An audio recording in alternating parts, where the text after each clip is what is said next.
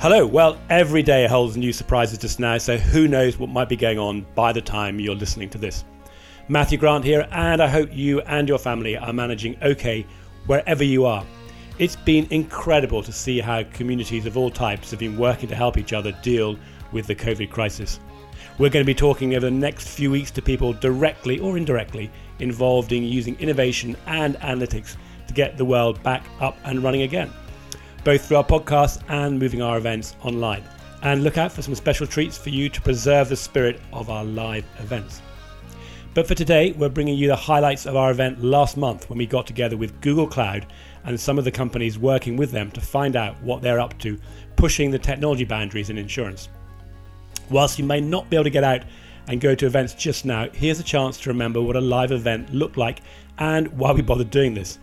As a special treat, we've also got a short video from this, and of course, our usual batch of excellent photos on the website and Flickr as a reminder of how and why 250 people came together to join us on a Tuesday night. Links in the episode notes. You're going to hear first from Robin Merttens talking to Damion Thompson of Google Cloud, then Aeneas Wiener from Cytora, and Adam Hammond from Quantiphi. Then I'm on in the second half with more partners, Google's Apigee and Aviva. We've got a whole lot more lined up with the team at Google Cloud this year. More details to follow soon.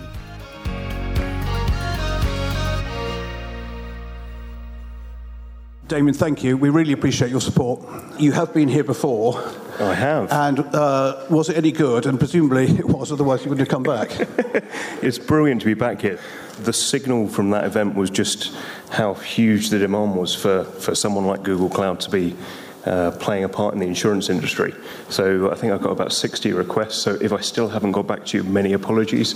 We're, we're building out the team, we're recruiting, so we will definitely get to you. From the point of view of innovators, it's marvelous to have Google in the space.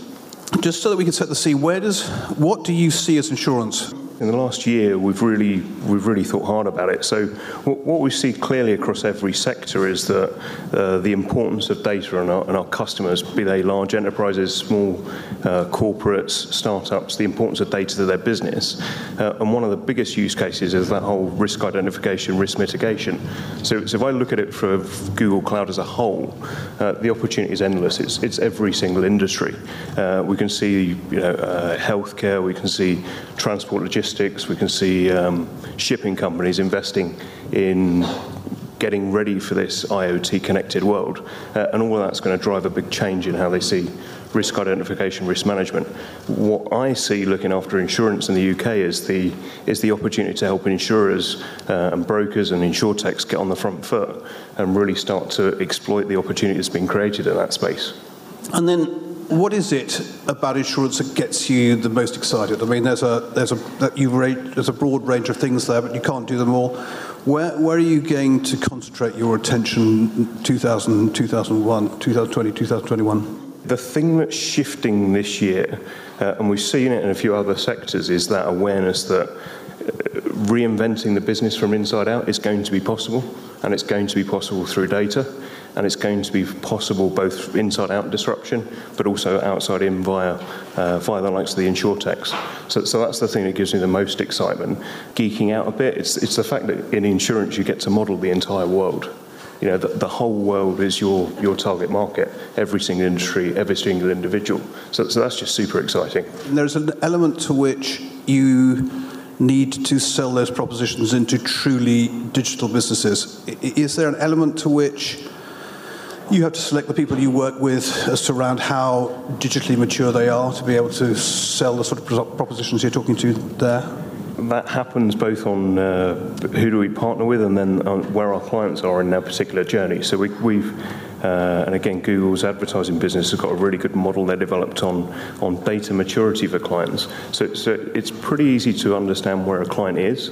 Um, what we try and do is help them understand where that is and help them understand what's possible, not just in you know, kind of a linear, straightforward project perspective, but how they can leapfrog the competition. So how the tech we produce, um, how the ways uh, the insurtechs around the world have implemented that technology for the benefit of insurance, that they really can start leapfrogging um, their, their perception of what's possible. And, and, that's really exciting. We're already seeing some of my colleagues here. We've got a number of clients in London and globally who are, who are on that path. So I'm really excited about seeing where that goes in 2020 uh, and as that evolves through the next three to five years. You like communities. Is this the only community you're, you're supporting? I, I mean, where, where have you placed your bets? This year is, a, is really exciting because we're investing more in ecosystems and communities. So uh, you're the very first this year, so super excited to support everyone's learning and development. The other place we're investing is the, the Chief Data Officer, the Chief Data Science community. So you'll see, um, some of you will see on March the 25th, uh, we're sponsoring the uh, Data IQ Top 100 for this year. There may be one or two nominees in the audience. In terms of this community, how can we help you? I mean, are, are there, what, what, who do you want to hear from? Are there particular you know, partners, potential partners, particular propositions that uh, we can help amongst ourselves bring away? The people we get most excited with is the ones who are really passionate about the industry. So who can bring that, that real industry expertise, can bring that real burning desire to, to bring something to market, to change something within their organisations, uh, and are just looking for um, a partner to help them cross the, uh, I don't know how to get started, or I don't know where to get funding, or I don't know how to get some momentum behind this. And we've already seen a few people we invited tonight, we've connected them up with a few of uh, the insurtechs in the room and can already see magic starting to happen. So that, that, that's um, what I'd really like to say is we're open for people who are really passionate about what they're trying to achieve and be demanding of us. I know I'm woeful at uh, replying to email, as you know, but, but please be demanding. We're building out the teams. There'll be 10 more of me um, this year. Well, thank you. And I know you are very busy, and that's because you've got an awful lot to do. But we appreciate you coming here. We appreciate your support. And um, Damion Thompson, everybody. Thank you.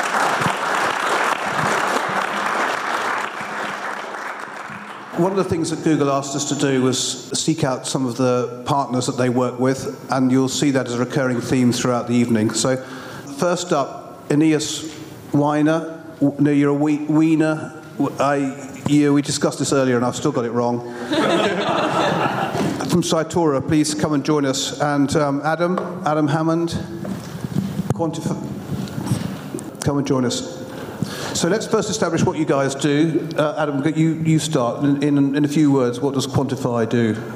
Uh, so Quantiphi, uh, we're a services company. We do machine learning and AI and data and analytics um, as a service. Uh, we're primarily industry agnostic, but a lot of the traction that we've seen uh, in this space comes from the insurance industry. And uh, I think most of us know Cytora by now if you're not, you've not been attending regularly enough, but a little summary. Yeah, first of all, great to be here and um, be part of the community as well. My co-founder Richard was on the podcast recently, so if you enjoy, if you put your hand up earlier and uh, you were honest, you actually heard him last week. Uh, his name is Richard. So Cytora, we are transforming commercial insurance and uh, specifically the underwriting process inside of that. And that's really something we're really passionate about, and we're trying to bring technology to seeing how that can be improved all the way along the underwriting process from the, the customer experience in the beginning, where we've deployed things like zero question underwriting front ends, to the improvement of loss ratio through the application of external data to risk scoring, um, all the way to expense ratio improvement, where you replace uh, menial and uh, repetitive human processes with um, artificial intelligence and data and make the underwriting process shorter which is you know good for the combined ratio and also good for the customer experience. You both mentioned AI in that uh, the contrary in me compels me uh, to answer this question. There's a lot of hype around AI three years ago. Is are solutions like yours now delivering on the hype? Are there palpable sort of use cases that you could tell us about that would show that it's been worth all the fuss? Yeah, so on the on the use case side, I think the things that we're seeing most frequently and companies are finding most interesting that, that justify the hype are anything that handles and turns unstructured data into structured data. And what I mean by that is is a lot of the regression models or anybody's decision relies on data points that are, are typically found in a table uh, that you can say each person has this category. Unstructured data might be a, a text field, or it might be a picture, um, or it might be audio that comes in. Uh, so specifically within that, I would say the use case we've seen most frequently people take advantage of is document understanding. So when it can be either you know enrollment forms coming in, it can be processing claims, it can be through the use of a, a chatbot to do text understanding, but bringing that data in-house and then finding um, either specific entities within that data um, or specific fields of value. And what it really allows companies to do then is, is have more data to drive some of their decisions and drive some of their insights rather than what they might have been previously limited to. Um, so, well, as I feel like some of the basics of machine learning uh, in the last two to three years since the hype really began, uh, people have, have caught up, and a lot of them have basic machine learning models in place, uh, taking advantage of some of the solutions and models out there that transition this data that was not as accessible uh, to something that's completely accessible is what's currently coming to the forefront and, and justifying the continued hype behind machine learning and AI. It is. You described what you were doing earlier. What if you could pin your Cytora to one thing that you are most proud of, where you think you make the most benefit? What would it be? In terms of my sort of favorite use case that we often have seen delivering real value with customers, I would say that's submission triage. So what that is is really bringing data to scoring submissions that come in before the underwriters even looking look at those submissions. So the problem is that um, many insurers get more submissions than their underwriters have time to really um, look at in a lot of detail, in the detail that it deserves to do that submission justice. Um, a number I can quote is about 25% at most get converted of all the submissions that come in. So if they spend the same time on all of them, basically 75% of their time essentially wasted. So what submission scoring does is it ranks those submissions by relevant criteria such as um, you know, their likelihood to convert, whether they're in appetite or not, and also how profitable they are. And so they put in a queue, and only the most you know, profitable, the most likely to convert, and the most in appetite submissions get looked at by the underwriter. So they just use their time in a much more efficient way. And I think that's something where without AI, without external data, you couldn't do it. And it's delivering really tangible value to our clients from you know, large companies um, all the way to small digitally enabled MGAs. And we understand that you take unstructured data and then you do magic things with it. I mean, what's the What's your best conjuring trick? In my experience, at least with insurers, uh, a lot of them have or had a few years ago heuristic based models to make decisions. Now they're slowly improving to basic machine learning problems. Uh, a lot of them you know, immediately want to make the, the jump to kind of advanced learning or neural network problems, but you often get a larger gain in, in your accuracy or your performance and evaluation metrics from adding new features and adding new data.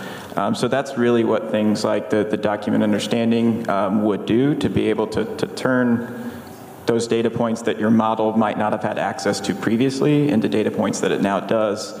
And then that in, that in turn helps with things like triaging, which is a great end use case um, for a lot of the data. Um, to be able to come in, have a score that you can rely on, and say, you know, this is how I'm going to rank the order of ways that people look um, at information and at uh, submissions. And how long is the average? Um, I heard a nice expression the other day. I think it may even been Damion responsible from project to product, which I thought, you know, you guys come in, the insurers give you a really dreadfully disorganized data set. Uh, your machine has to learn. How, how long is it taking from the start of your project to something that you are leaving behind that underwriters are really or insurers are really benefiting from? What's, you know, what's the journey? The trend that we're seeing in the market is that basically all companies are becoming tech companies, and insurance companies are no exception. And the time to implementation, the time to value what I've seen, it really depends on where on that spectrum on becoming a tech company an insurer is in terms of how long it takes. So I've seen everything from somebody who, hasn't even got a development team in-house, a large insurer who has to call Deloitte every time they want to do something.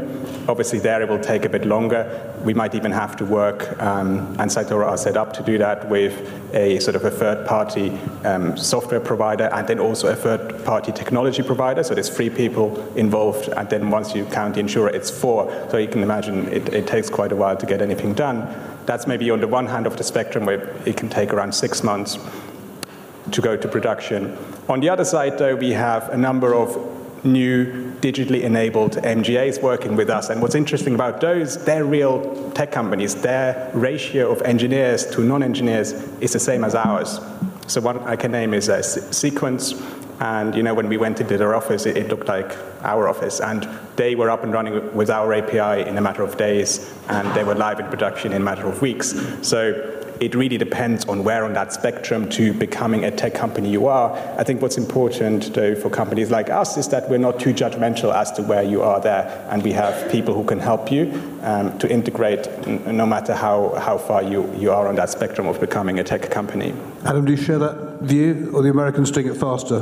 It depends uh, essentially to where your company is from a maturity level, uh, how clean the data is, how many sources you're bringing in, et cetera.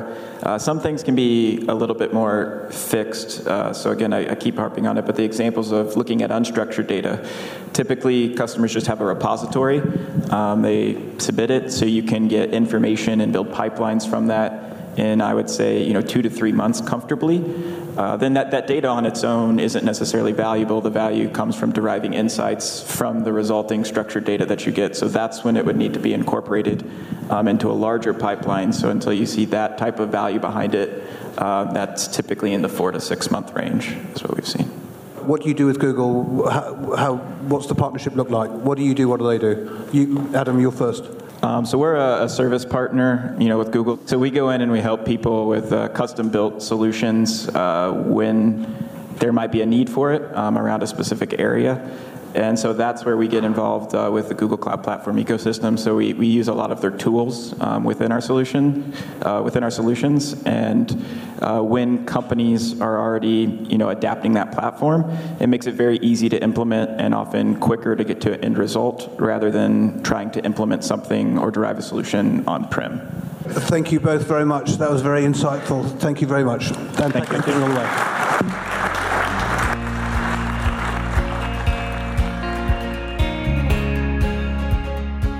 We returned after the break, and I'm talking first to Imam Hoque of Quantexa and then Oliver Ogg of Apigee, owned by Google, along with Stefan Makowski, head of data strategy at Aviva.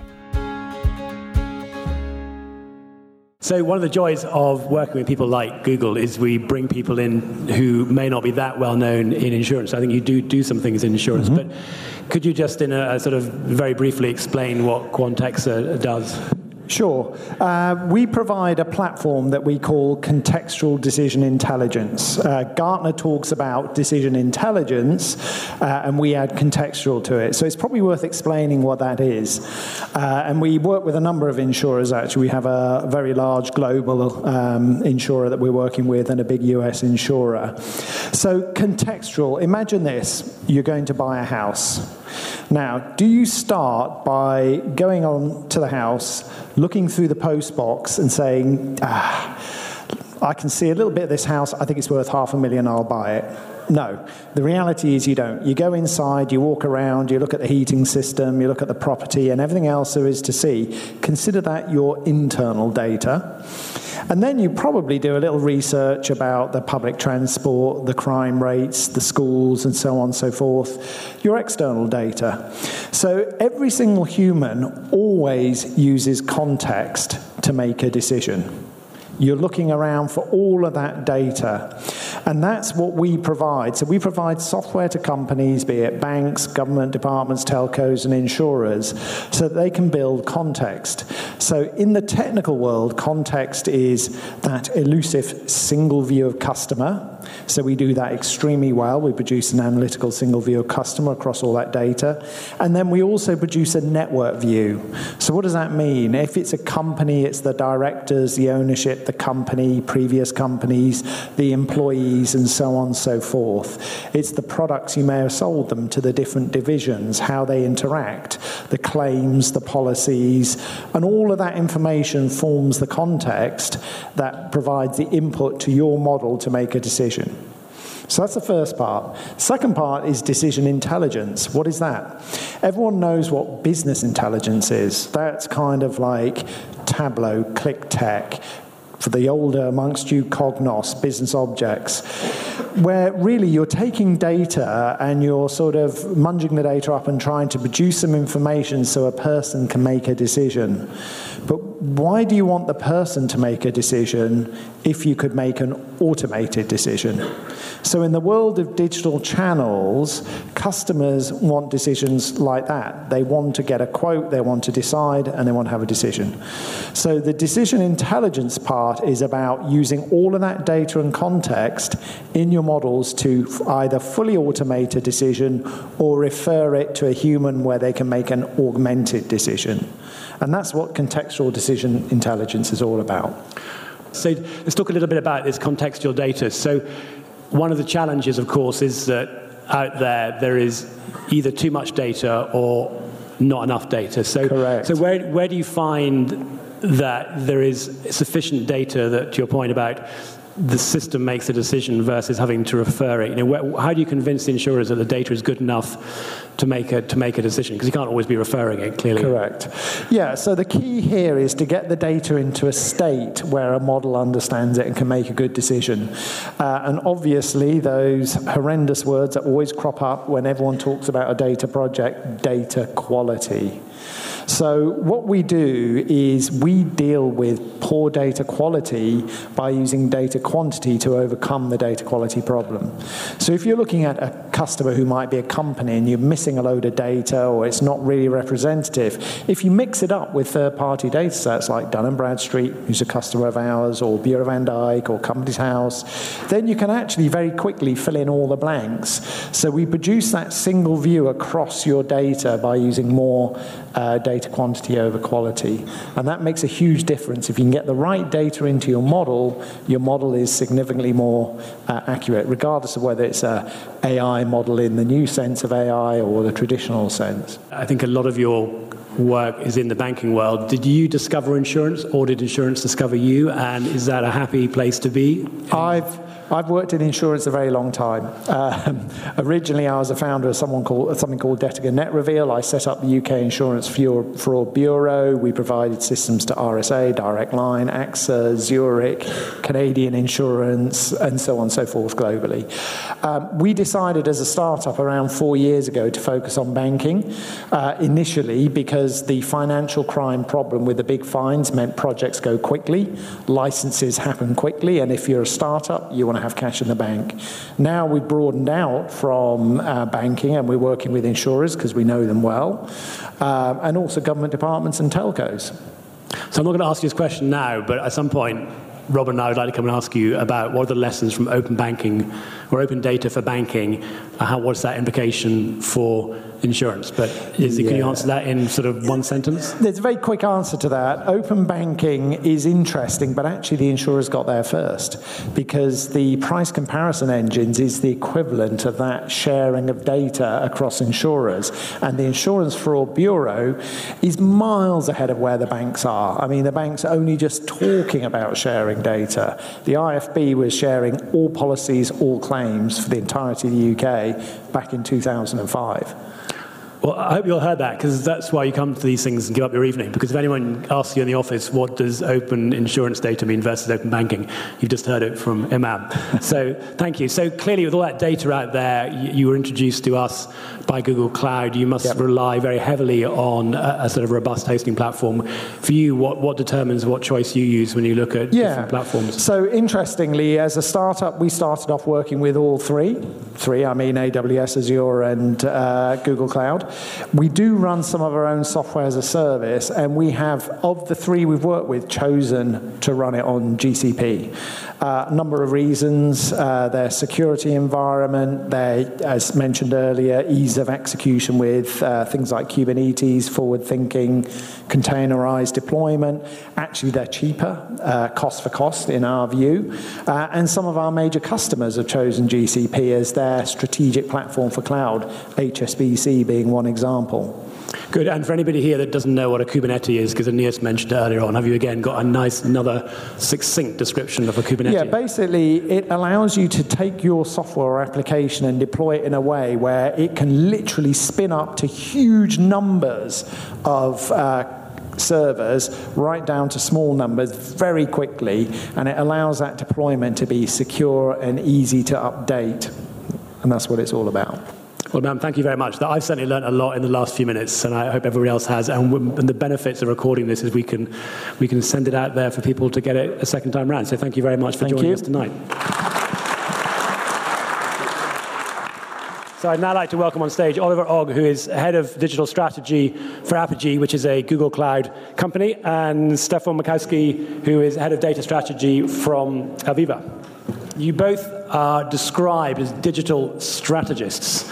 So, Ollie, going to you first, what does that role involve? I think my colleagues are convinced it's something hand, very hand wavy. Um, so, um, I spend most of my time uh, helping our customers really understand an opportunity ahead of them, primarily around the world of APIs. So, opening themselves up uh, for external innovation, open ecosystems, open insurance, and open banking. Okay, and so just as you've mentioned APIs, and we haven't yet described what Apigee does, could you first of all just give us a kind of high-level view of what Apigee does, and then next learning point is just for the audience who don't know what an API works or think they do but don't really. Could you describe an API? API. Uh, it's, it's always good to level set because actually we find there are so many interpretations. Um, so Apigee was an acquisition uh, brought into Google Cloud in November 2016. Um, and we're a cross-cloud API management platform. Um, why that can be very impactful to businesses uh, is that it means that you can manage this rich catalog of APIs that should be sources of truth of data or services within your business. Now, you might choose just to do that internally, uh, maybe as part of a digital transformation, or you might choose to do that externally as part of leveraging, you know, a, a rich partner ecosystem or external innovation. Um, we work with both digital natives and you know, traditional incumbents on, on that journey. And a lot of my job is to help customers execute well because it's just a technology thing. Um, on the piece around APIs, I um, you know, APIs have been around for years and years and years. It's a way of 20 years. I looked it up. Yep. Thank you. I'll take note of that. And it is a way of exchanging data. It's a data contract. Now, if you execute with just a technology mindset, what we tend to see is kind of incremental effects. So what I spend most of my, do, most of my time doing with customers is helping them really realize um, exponential effects, or what we often talk about, network effects of growth, because you are unlocking data with sort of lots of reusability, um, either internally or externally. Okay, Stefan, for you. So, um, and we're going to come back to you, Ollie. So you had a career completely outside of outside of insurance. You worked with um, dunnhumby, if I got that right, in, who are looking at basically when I last looked at them, looking at retail data, and and one of the pleasures of this job is finding the people who've all the choices in the world and come into insurance. So I'd be intrigued to see what brought you in from the glamorous world of retail into the even more exciting world of insurance. Uh, that's a great question. Um, so my role in Aviva is uh, head of data strategy, which um, can mean lots of different things in different companies. I think. Uh, it's like a CDO but doesn't get paid as much is probably about the best way of describing it. Um, so at the time uh, and still today, the journey that Aviva was on and led to the development of the Digital Garage, which is based in Hoxton. So our, our head office, as many people will know, is Liverpool Street. Um, and then we've got the Hoxton Garage on, on Hoxton Square. So a very different environment, not just because of the, the digital capabilities we were building, but also trying to be forward thinking about what an insurer could look like. But I think evolving kind of what an insurer could be in terms of ways of working, uh, what the environment looks like. Um, so really it was the idea of taking something, and, and Aviva's 323 years old, but understanding how you could evolve that and apply some of the practices and the retail thinking that had been around for the best part of 20 years now. So dunnhumby, um, basically in the UK, worked, for who doesn't know, is, is, is Tesco's data science arm. So they took uh, a lot of the data that was gathered through the club card process and understood how to use that to do two things. So one is, it definitely is the intelligent use of data, but I think the thing that sometimes get lost, it's focus on the customer. So how do you give the customer the things that they want versus the things that you want to give them? Um, and that can sound like it's a nice fluffy thing, but actually it's quite a hard-edged commercial strategy. So lots of the world's leading companies, including some of the tech companies today, um, you know, will have had that strategy at some point embedded into what they're doing. And over the long term, that will see, you know, longer term sustainable gains building customer loyalty. So for me, it was the attraction of trying to build that capability in an insurance industry that you know has got lots of customer pain points in it, lots and lots of data. So so you know we've talked a lot today about APIs, algorithms, applying machine learning, AI. I think even if you talk to Google, they will say, you know, they don't have the best algorithms in the world. What they have got is more data than anyone else. So for me, going to work for Aviva, where we've got a large data set that we can work on to solve those problems for better outcomes for our customers and our partners, that was attractive for me. So the Viva, Viva in the Garage is one of the early advocates. Your previous CEO was a big supporter of this, of going digital and really pushing everything through that. Is that still the main focus for the company, or in, how do you sort of manage this support the new versus you know, wrap around the existing systems and, and evolve? There, has there been a big change, or is it yeah, so, so I think if you, look, if you look at a lot of companies as they go through this digital and data journey, um, it was absolutely the right thing to create um, a new environment that is not just about um, you know getting some space for some new thinking. It's allowed us to attract different talent to, into the organisation as well. So that, that, that very much is still a strategy for Aviva to bring in fresh thinking and, and they challenge what we've been doing. I think where we've got to now, and we, we have a new um, CEO in, in, in Maurice Tulloch who's been there since March last year. Um, what Morris has, has done is, you know, he's announced publicly a, a, different strategy to what we had before. Not a great departure, but I think what, what we're doing now is taking a lot of the things that we developed over the previous three to four years within digital, and we're kind of applying that back into the mothership. So we're, we're finding areas where we've, we've kind of accelerated ahead, but we now want to harvest the value of that and push it back into, into the mothership. So we're seeing that, that come together. So the, the Hoxton office is, is still very much you know, part, of our, part of our plan. It's actually where our personal lines GI business is headquartered. Um, so, you know, we, we've kind of shifted the focus. But what came out of that digital journey was, was data. So we have something in Aviva called Aviva Quantum, which is the organisation I sit in. So that's our global data science practice. Um, somewhere close to 600, 650 data science professionals, for the most part, data scientists globally. So, you know, out of that has kind of evolved a, a slightly different model, but, but that data part is very strong for us still. How do you balance that access to the APIs, going digital versus you've just got to keep the machine running or keep the business running, but still move forward digitally? Uh, it, it is a balancing act, so it feels sometimes like walking a, a tightrope, actually. So you've, you've got lots of things you need to do just to keep the lights on. So, you know, that, that takes a big chunk of focus. So finding the time to focus on those new things is, is not always the easiest thing to do.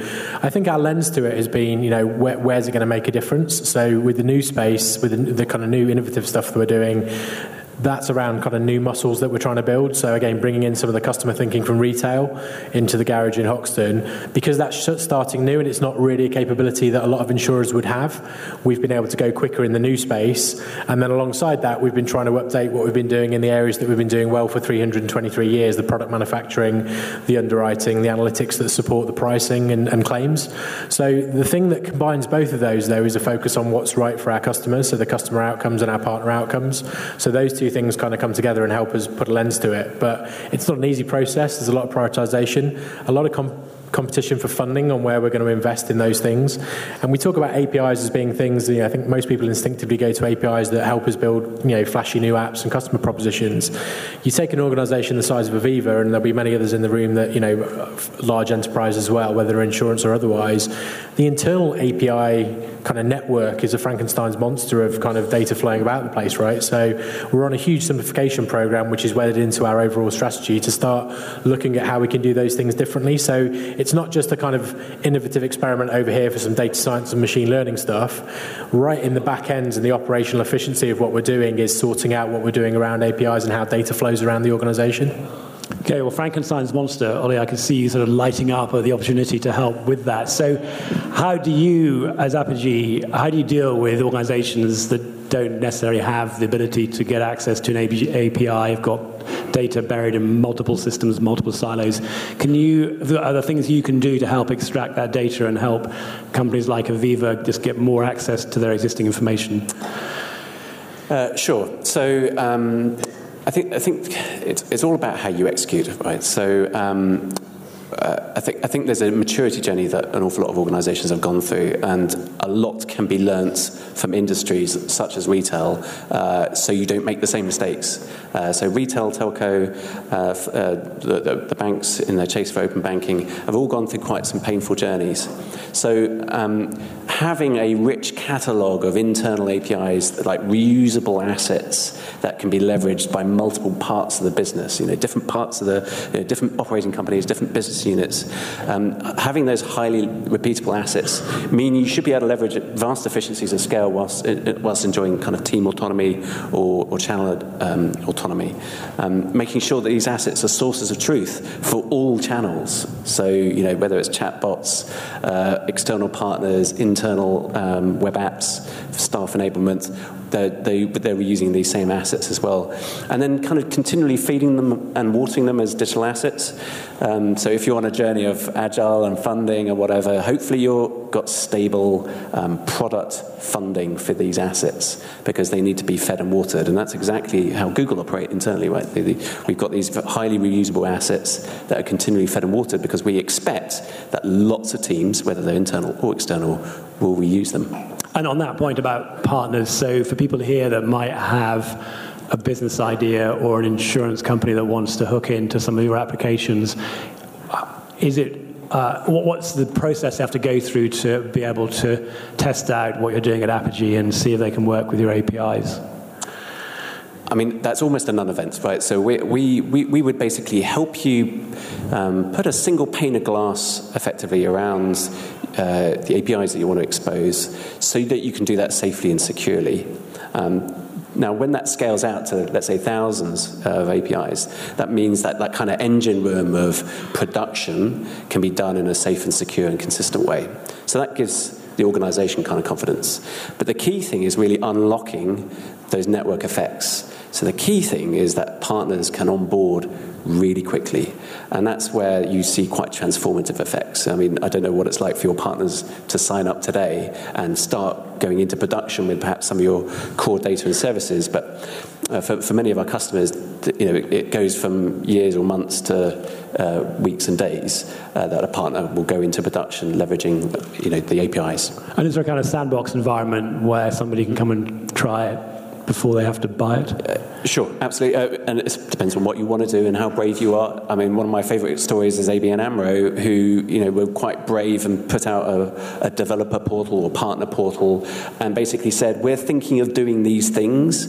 They're not yet baked. We're not committing to publishing them forever." Um, they're alphas or minimal viable products. Tell us what you think. And they run grungy hackathons in venues like this. Um, and you know, for, for a quite safe brand, you know, that's that's quite unique. Um, another great example is um, uh, Arity that spun out of Allstate. And I think just back to your point about like protecting the momentum of innovation in a business. This is a great use case. So definitely uh, Google that. Um, um, Allstate recognised that they couldn't do this well within the confines of the, of the traditional business. So they spun out Arity as a startup, as a separate business with separating operating models to monetize the parents' data. Uh, and they are now signing up competitors to the parents, but there's this virtuous cycle of data, this kind of flywheel effect that the more data you collect, the more value, the more insight, and higher price point of your, your services. Okay, well, Stefan, back to you. How do you, uh, similar kind of question, how do you work with partners? So if there's an organization out there that feels they can help Aviva, what's the best way into the organization? Uh, by all means, contact me. You can get me on all the usual places. So um, part of the garage is, um, I think my my observation is we're trying to be a bit more kind of outward looking um, as kind of trying to lead in the industry. Um, you'll hear a lot of other industries, particularly in retail. when they're talking about data, they'll, they'll talk a lot more about collaboration and sharing in that space. Uh, I think you know insurance is probably a bit behind the curve on that, so we're trying to move move it towards that place. We heard some examples of that earlier on. Um, so you know, get in touch with me. We've we've got different ways you can engage really. So you know, we've got a venture fund, so we're looking to invest in, in startups as well um, if they if they meet certain criteria, and we partner with accelerators and uh, and incubators as well. But um, get in touch with, with myself or you know any of the uh, the ways you can get in touch with Aviva. It will find our way to one of those teams, um, and really we're looking to just just have good conversations. Uh, we've got a great space down in Hoxton as well, so you know if you, even if you want to partner and do events, you can do it that way. It doesn't necessarily be a, a kind of commercial relationship. We're looking to learn new things as well. So again, that's that's part of the mindset. Ollie, I don't think we made clear, and if we did, then my brain's gone, that Apigee has actually been acquired by Google, and you're a Google company. So you can just say a quick few words about that. Um, yeah, so I mean, we're part of Google Cloud, so we're a product area um, within, within Google Cloud, um, acquired in November 2016. So you know, it's one of those interesting situations where we're quite autonomous, which is awesome, but we can leverage like the, the greater Google as well. Okay, we're going to have to draw it to close for the two of you. Ollie, Stefan, thank you very much for, uh, for joining us.